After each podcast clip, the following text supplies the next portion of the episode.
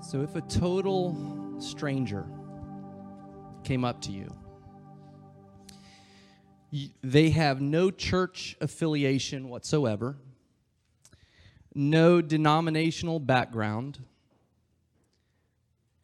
and they came to ask you this specific question total stranger, no church affiliation, never was raised in the church, never went to church. And they came to ask you this specific question. I want to know what your answer would be. What is church? What is church? I hear you talk a lot about your church. I hear you say things about my church. So, the question I have for you, total stranger asking you this, is what is church? So, I'm going to make you uncomfortable here for a second. You have 15 seconds to say to the person that you came with, with your mask on, of course, don't get too crazy, and tell the person next to you the answer to your question. You each have 15 seconds to share that. Kind of awkward, right? So go ahead and whisper, What is church in your response to this total stranger? Go ahead. 15 seconds. I don't have a clock.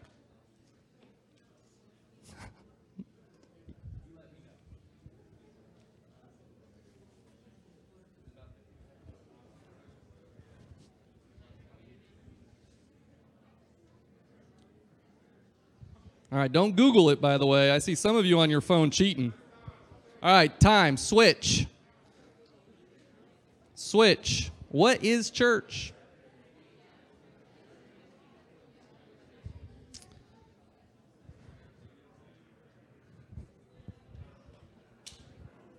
You had the same answers? Okay. So I'm not going to ask out loud what your answers were, but I want you to think and keep that, whatever you thought of, whatever you said, keep that because what we're going to do for the next year is we're going to be on a journey of answering that very question. And what are the implications of that for me, for you? To answer that question means that there is going to be an adjustment, perhaps a discomfort in your life if you choose to go on this journey. Because understand that before the church existed, Jesus called disciples. And he called those disciples to leave their comfort and to step into the unknown, which was uncomfortable. So, this is an uncomfortable conversation that we're going to have for a year, an awkward conversation with awkward questions. So hang in there because we're going to need each other for this. I asked my wife while we were having coffee yesterday afternoon about a date that I went on in college. It was my sophomore year, and I knew I wasn't dating her yet because she was uh, not in my league and still is not she was way out of my league. I was just, I was, I'm just a lucky, blessed man. And so I went out on a date, and there was a lot of conversation in this date, and there's like this five seconds of silence. And so I'm like looking out, and I could feel her eyes looking at me. You can feel it. I mean, she's there, we're sitting on a bench, and I can feel it. And so I, I turned and looked, and she asked me a question. She says, What are you thinking? Uh, that's not a good question to ask. And I said, Nothing. The brain is always thinking of something. not mine. I know how to turn it off. And she sat there with another uncomfortable five to ten seconds of silence, and I could still fear, feel her staring at me while I was looking straight, thinking of what, what do I say? If I have to answer this, what do I say? And then she asked me another question that was awkward. She says this I looked at her. She says, What do you think of me? Hmm. At this point, I'm feeling a little sweaty and nervous. And I said to her, Well, you ask really good questions. It's an awkward question, right? Jesus asked some awkward questions. And he asked a really similar question to what this girl asked me, except it wasn't about, What do you think of me? It was another question. And we're going to look at that and start to answer this question of what is church because here's some questions that Jesus asked. He asked a lot of questions. And in Matthew chapter 16, verse 13, he starts out When Jesus came to the region of Caesarea Philippi, he asked his disciples, Who do people say that the Son of Man speaking to himself is? Who do people say that I am? Out on the street, what are people saying? about me. Next verse, the disciples responded. Well, some say John the Baptist, and, you know, because that would be weird because he's dead and, you know, got beheaded. Other people say Elijah, and that's, you know, he's in heaven or something like that, they said. And still others say Jeremiah. Well, it makes sense because in Jeremiah's day, they rejected Jeremiah. So there's a lot of people rejecting you because, hey, there's only 12 of us that hang out with you all the time. And then others say a prophet of some sorts. So then Jesus gets to the heart of it. And he starts to eh, ask his disciples the question who they believed he was in verse 15. And he looks to them and he says, What about you? What about you? And he looked at his disciples in the eyes. What about you? Who do you say I am?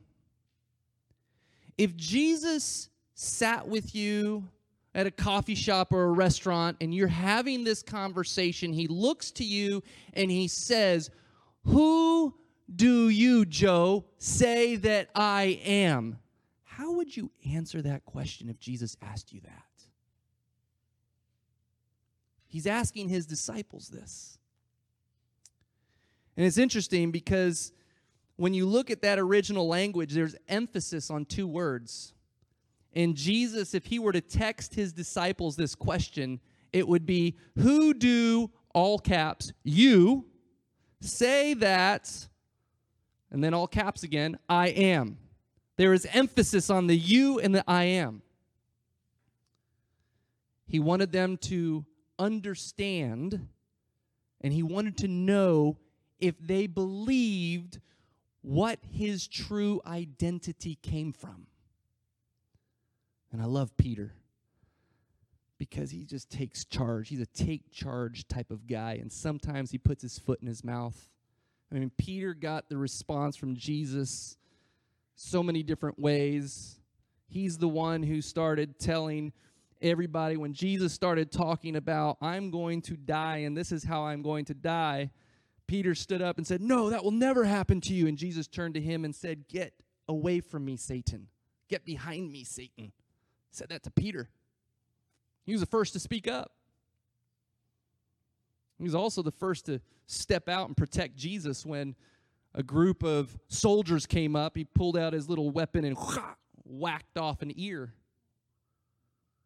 So he's a take charge type of guy. He had the answer. He was the kid in the classroom that had the answer. I don't know what that would be like. I never had the right answer in class. And so Simon Peter answers the question that Jesus says, Who do you say that I am? And he says, you are the Messiah, the Son of the living God. You are the Messiah, the Son of the living God. Jesus' identity revealed by Peter. And the disciples looked at each other probably and said, Oh my goodness, he said the right answer. He was right for once. Jesus looked at Peter and said, Blessed are you, Simon, son of Jonah.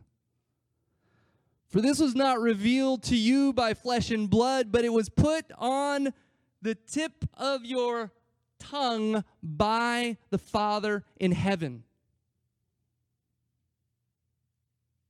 He wasn't even given the answer. No one whispered the answer to him. It was the Holy Spirit that revealed it to Peter. This is the very identity of who Jesus is. And Jesus wanted to know do the disciples know who I am? Because the question that Jesus asked today, the question that Jesus asked to his disciples, is the same question he asked you Who do you say that I am? Many people in Jesus' day thought he was simply a prophet, just another prophet. Others thought that he was going to be a military superpower. He would take over the throne of Caesar. That the Jewish people, many of the Jewish people believed that he would take over control, this Messiah, that if they were to come, if he were to come, he would take over military power and sit on the throne, and the days of David would come back to life and they would be a world superpower again. That was what many of the Jews believed. But what about you? Who do you say that Jesus is? Do you see him as a good person and a moral teacher? Or do you really look to him as the true Son of the living God? Because the answer to that question will play a role about how you live your life. How do your actions tell the world what you really believe about who Jesus is? Think that one through for a second. What do your actions say to your family? What do your actions say to your colleagues? What do your actions say to your classmates about how you see Jesus? The answer to that question is the foundation upon which everything else is built upon. And the next verse, in verse 18, Jesus starts talking about this foundation and what it's all about. He wanted to make sure that they knew who his true identity was. And then he goes into this, verse 18. So Peter answers the right question You're the Messiah, the Son of the living God. Jesus says, Blessed are you, Simon, son of Jonah. This was not revealed by flesh and blood, but by the Father in heaven. And then verse 18, and I tell you, you are Peter. That's so weird. You are Peter. I tell you, you are Juan. And Juan would say, Yes, I'm Juan. Strange, right? And you are red. Pay attention, red. And you would say, Yeah, I'm red. But see, there's a play on words here. You are Peter, Petros. You're a rock, a small rock. You're a pebble. And then Jesus uses the word, and on this rock, Petras, so Petros, Petras. And on this rock, this mountain of a rock, I will build my church. Understand, Jesus is the builder of the church. Sometimes we think as church leaders that we're building the church.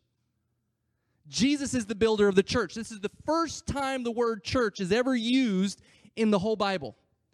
It's not in the Old Testament. This is the first time the word church is used. And it's right here, and Jesus says it, it's ecclesia. And we've screwed up the meaning of this word. The core meaning of this word is the called out ones. That's what church means to its core meaning, the called out ones.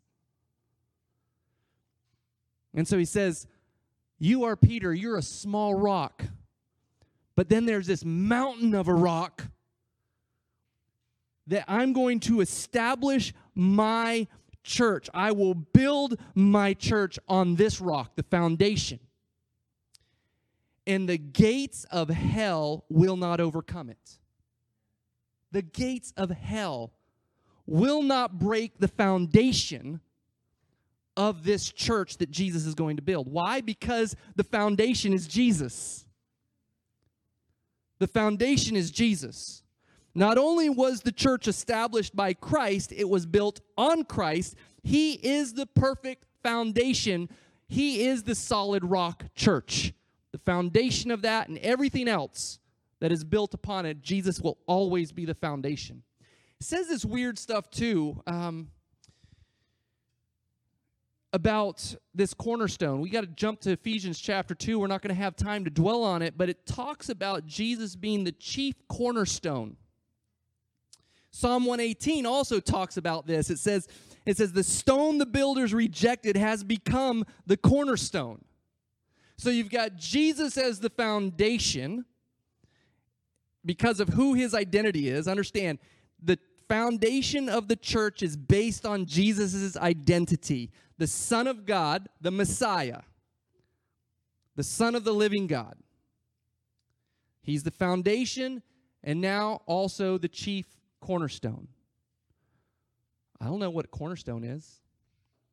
I can get a foundation. I understand what a foundation is. And, and so I called up a buddy of mine this past week, and I was studying this passage, and I didn't understand this building stuff, this terminology of cornerstone and foundation and all that. I didn't get it really well. And so I had to consult a professional. He doesn't like to be known as a professional of any sorts, but I'd like to ask my very good friend, uh, Mr. Pastor Jason, um, to come up here because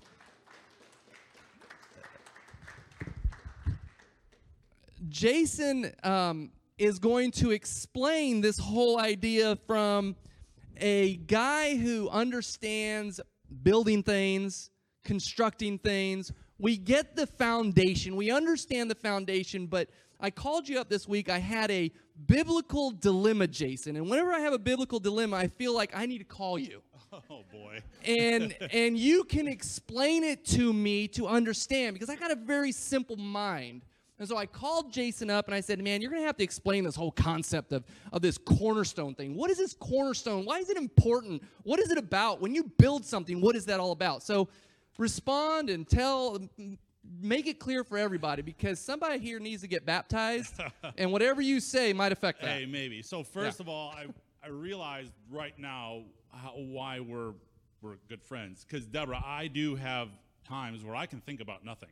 It's like it's like a low power mode. I'm there but like that that screen that you guys seen that's come up there it's just like the white fuzz. Whenever you turn channels? That's what i have going on in there and, and so i get it. Yeah. So so Wait, it's trying to go there right now. I'm like, don't switch to low power mode, Jay. no, no. So what it is is I'm a mason by trade, and what that means for people who don't know is I'm a fourth generation mason. My grandfather built stuff out of stone. Great grandfather, just anyway. So when you asked me what that was, it was like, well, I felt like an idiot to come up here and tell anybody because I figured everybody probably knows what this cornerstone was, but apparently you didn't. It could be I'm the only one. It could be. And I'm just having you up here to help me with this sermon. So, so back in the day, um, well, we'll start when you're going downtown and you're walking around downtown, you see a building and there's a cool stone on the corner, and it says "establish something." And I think a lot of people think that's the cornerstone because it's the cool, pretty stone on the corner of buildings you see, but that is not at all a cornerstone. And back in the day.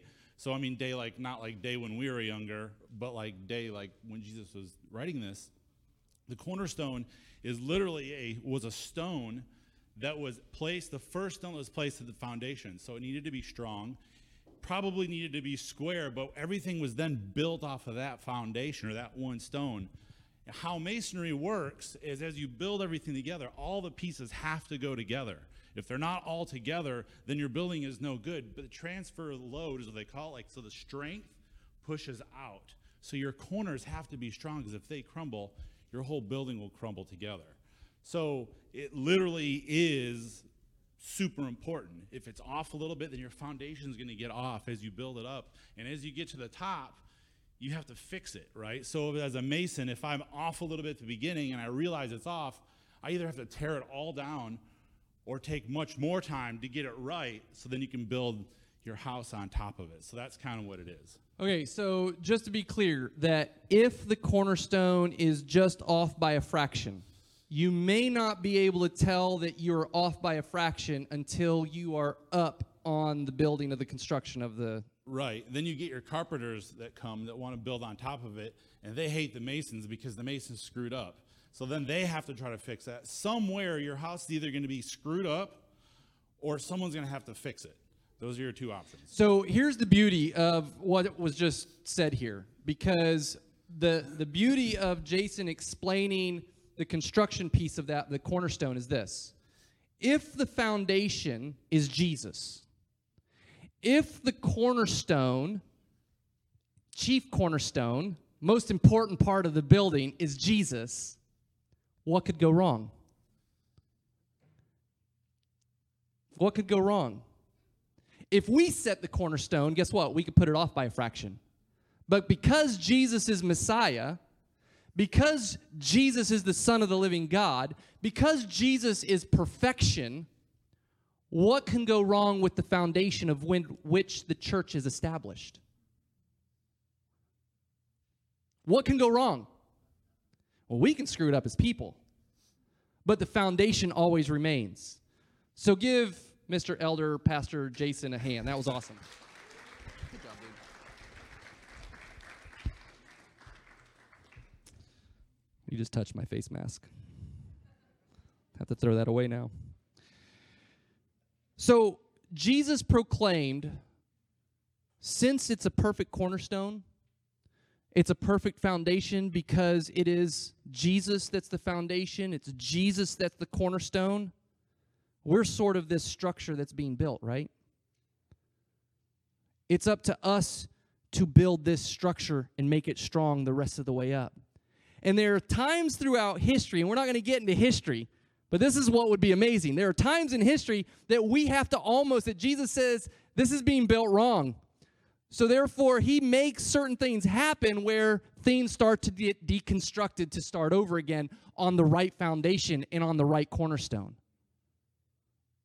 Do you see how this idea of developing what is church is becoming so important to what the identity of the church is supposed to be based on? Messiah, Son of the living God. But that foundation, that cornerstone, is an unstoppable force. The gates of hell cannot overcome it because it is established by Jesus. It is Jesus founded by him, created by him. So often the church stands in its own way, letting minor issues come between it and its purpose. And so when our focus is distracted from what our foundation is, when our culture influences the church more than the church influences the culture, there is a distraction issue. So I wrote down these eight things that I think the church, when focused on Jesus, should look like. You don't have to memorize these, all taken from the Bible, but I want you to listen to these carefully. This is a lot more than eight. I just have eight points.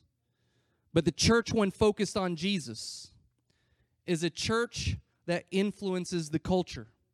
It's the birthplace of creativity, the place the world sees sacrificial generosity.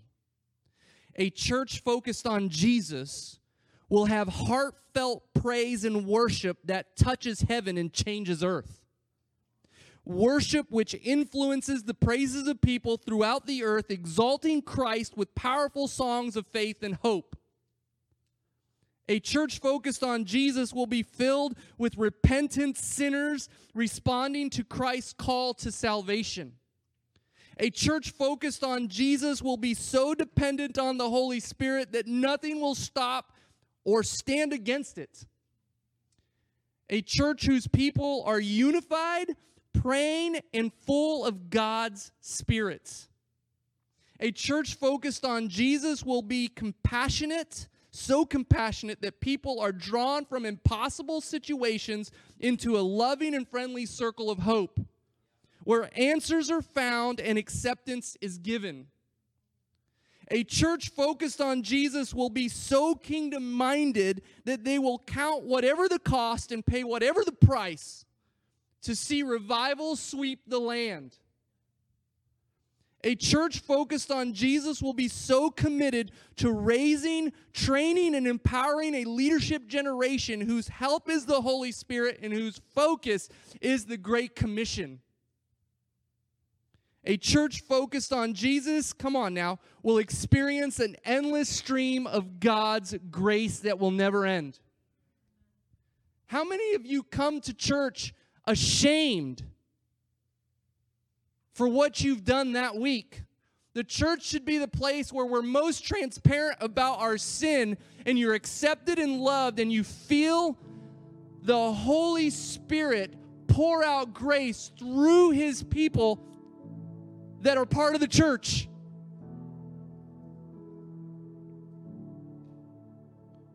Only with Christ as the foundation can the church be effective.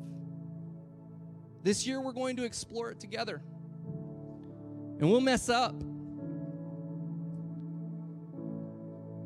But we're going to continue getting up and moving forward because we know what our foundation is. We know what our cornerstone is. It's perfect. And we have to go back to that. The New Testament church has amazing stories full of incredible miracles, uplifting spiritual growth, and wonderful fellowship among believers. But you know what it's also full of? Persecution, imprisonment, torture, suffering, and murder. Ultimately, as messed up as the church has been throughout history and even today, the church is God's plan for taking the gospel to the entire world. The church is messed up, it's got a horrible reputation for some. And maybe we've been the cause of giving it a bad reputation. Because you're part of the church, you're part of the body but the foundation has been established and it is unshakable. So here's the only question that I leave for you because it's something that you have to decide. Does your life make the church stronger or weaker? Does your life, the way that you live, because listen, Church is not about today and showing up and then going. We've been talking about to live out worship. We're a part of the church. Yes, we gather, but then we are sent out to declare the glory of God and to share the gospel with the world. And so, are you a part of making the church that stands on the foundation of the Messiah, the Son of the living God, the very identity of what the church is intended to be? Are you making it stronger or are you making it weaker? That's for you to decide. One thing I do know is that collectively as a group, moving through the power of the Holy Spirit, Whoever is weak, when we come around the weakness, we can make that person strong because of the hope that we share in Jesus. I want to pray for each of you because this is going to be an uncomfortable journey. And I know that the Holy Spirit is going to call you to do things that you have never done for the sake of God. And whatever stirring is in your heart right now, whatever God's been trying to get in your face to pay attention to, all Jesus requires for his people to move is to be obedient to his calling. And I just wonder what is that calling for you? What is that calling for you right now? I can tell you what it is not. It's not just showing up, it's more than that. We are part of an unstoppable force. We want you to be a part of an unstoppable force. We are here for you. We are in this together. We are here to make history for the name of Jesus. 2021, we can talk about that all day long. 2020 was a little bit of a rough patch for a lot of Christians, a lot of people, period. But it's time to make history and make the name of Jesus famous once again in all the land through the power of the church, the unstoppable force. Let me pray for you guys. Father God, in the name of Jesus, I pray that the indwelling of the Holy Spirit will just scurry around and shake up and fill this space and fill our empty spaces in our own lives with your glory, with your challenge, with your calling. Lord, give us the courage to step into the unknown. Give us the courage to step out of the boat. Give us the courage to follow you the way that the disciples followed you, leaving everything behind, regardless of the cost. They followed you into the unknown because they knew who you were. Challenge us, Lord. Shake us. Make us bold to move forward in whatever you call us to.